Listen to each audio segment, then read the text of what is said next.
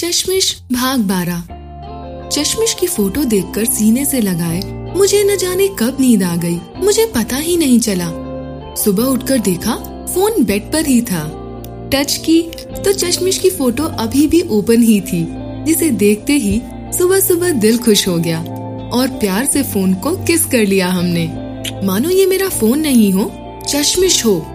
तभी दूसरे पल एहसास हुआ, कहीं मुझे मनोचिकित्सक की ज़रूरत तो नहीं है ना? क्योंकि चश्मिश को देखकर मेरी हफ्सी हरकतें इन्हीं की ओर इशारा कर रही थी कि तुम जल्द ही पागल होने के गगार पे हो। रांची के पागल खाने में एक बेड का इंतज़ाम करना होगा। फिर सोचा, अरे चश्मिश है ही इतनी प्यारी कि प्यार आ जाए। ये हवस दूसरों के लिए होगी, मेरे लिए तो प्यार है। तब ही ध्यान आया कि यार, मैं तो फ़ोन को सीने पर रखकर सो गया था, कहीं टूटा तो नहीं? अचानक से मैं चश्मिश को भूलकर फ़ोन को चारों तरफ़ से ढंग से चेक करता हूँ। ओह, शुक्र है महादेव का, बच गया। वरना टूट जाता तो एक नया बवाल। घर वाले तो जान ही ले लेते। स्कॉलरशिप के पैसे और माताजी के पैर पकड़ कर रो धोकर पैसे जुटाकर तो ये फ़ोन खरीदा था।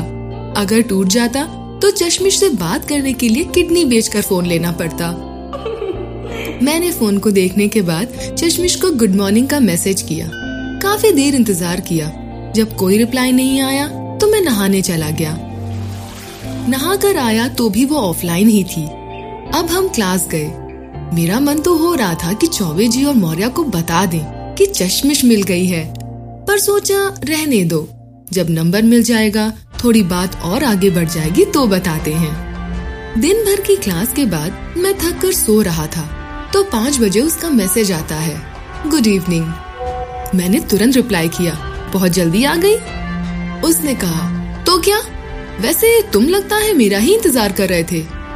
मैंने कहा, नहीं, वो तो मैं ऐसे ही फेसबुक पर न्यूज़ के पेज से न्यूज़ पढ़ रहा था, बस।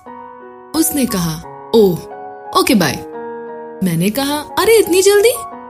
उसने कहा हाँ तुम न्यूज़ पढ़ो। मैंने कहा, अरे, नहीं यार न्यूज़ नहीं पढ़ रहा था, तुम्हारे ही मैसेज का इंतज़ार कर रहा था। उसने कहा, मेरे मैसेज का इंतज़ार क्यों?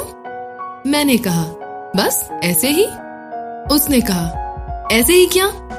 मैंने कहा, मुझे नहीं पता, वैसे भी हर कब, क्यों, कहाँ, कैसे का कोई जवाब नहीं होता। उसने कहा, डायलॉग मत मारो, जाओ, अब इंतज़ार करो, मुझे काम है, मैं लंका जा रही हूँ। मैंने कहा, क्या काम है? वैसे अपनी उन दो बॉक्सर सहेलियों के साथ जा रही हो ना? उसने कहा, नहीं, मैं उनके साथ नहीं जा रही हूँ, मैं उन दोनों से गुस्सा हूँ। मैंने कहा, क्यों? गुस्सा क्यों हो? वो बोली, बस ऐसे ही। अब तुम जाओ, सब तुम्हारी वजह से ही है। मैंने कहा, अरे, मेरी वजह से क्या? अब मैंने क्या कर दिया? उसने कहा, पूछना नहीं कि तुमने क्या किया। सब जब भी देखती हैं, हमेशा चिढ़ाती हैं। यार, चश्मा बहुत प्यारा है, हम भी ले ले एक चश्मा। सारी लड़कियों के सामने हंसती है मुझ पर। सब तुम्हारी वजह से हुआ है। मुझे तुम पे बहुत गुस्सा आता है।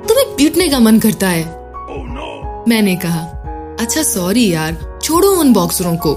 मैं आ जाऊँ लंका पर मिलते हैं और तुम मुझे मार भी लेना। वो हंसने लगी। कही ज़रूरत नहीं है तुम रहने दो मत आओ मैं अपना काम खुद कर लूँगी। मैंने कहा मुझे पता है चश्मेश कि तुम झांसी की रानी हो पर मैं तो साधारण पुरुष हूँ हमें ज़रूरत पड़ती है। उसने कहा तुम्हें क्या काम है? मैंने कहा वहाँ आकर बताता हूँ। उसने कहा, ठीक है तो जल्दी आओ, मैं तैयार होने जा रही हूँ। मैंने कहा, मैं बस 20 मिनट में लंका गेट पर पहुँचता हूँ, ऑनलाइन रहना। उसने कहा, ओके। मैं खुशी से उछल रहा था। तुरंत वॉश बेसिन में जाकर मुँह रगड़ रगड़ के धोया। जैसे ज़िंदगी भर की चमक आज ही लानी हो चेहरे पे। आकर कपड़े पहने, डीओ मारे और निकल हुए झूमते हुए लंका। मैंने उसको मैसेज किया कि मैं निकल गया हूँ हॉस्टल से। बस पंद्रह मिनट में लंका पहुँच रहा हूँ। मैं तेज़ी से चल रहा था। तभी पीछे से एक बाइक वाला आया। मैंने लिफ्ट मांगी और आ गया लंका। मैंने फिर से मैसेज चेक किया, पर उसका कोई मैसेज नहीं आया था अभी तक। मैं काफ़ी जल्दी आ गया था। सोच रहा था बेकार में लिफ्ट मांगी, पैदल ही आ जाना चाहिए था। दस मिनट बाद उसका मैसेज आया। बस तैयार हो गई हूँ, निकल रही हूँ। तुम लंका पहुँचो गेट पर। मैंने मैसेज किया। मैं गेट पर ही वेट कर रहा हूँ। उसने कहा, इतने जल्दी आ गए? मैंने कहा, वो एक बंदा मिल गया था बाइक से छोड़ दिया। उसने कहा, ओह तो बस पाँच मिनट रुको। मैंने कहा, ओके, आप सुनते रहिए चश्मिश, मैं जल्द ही लौटूँगी आगे की कहानी लेके।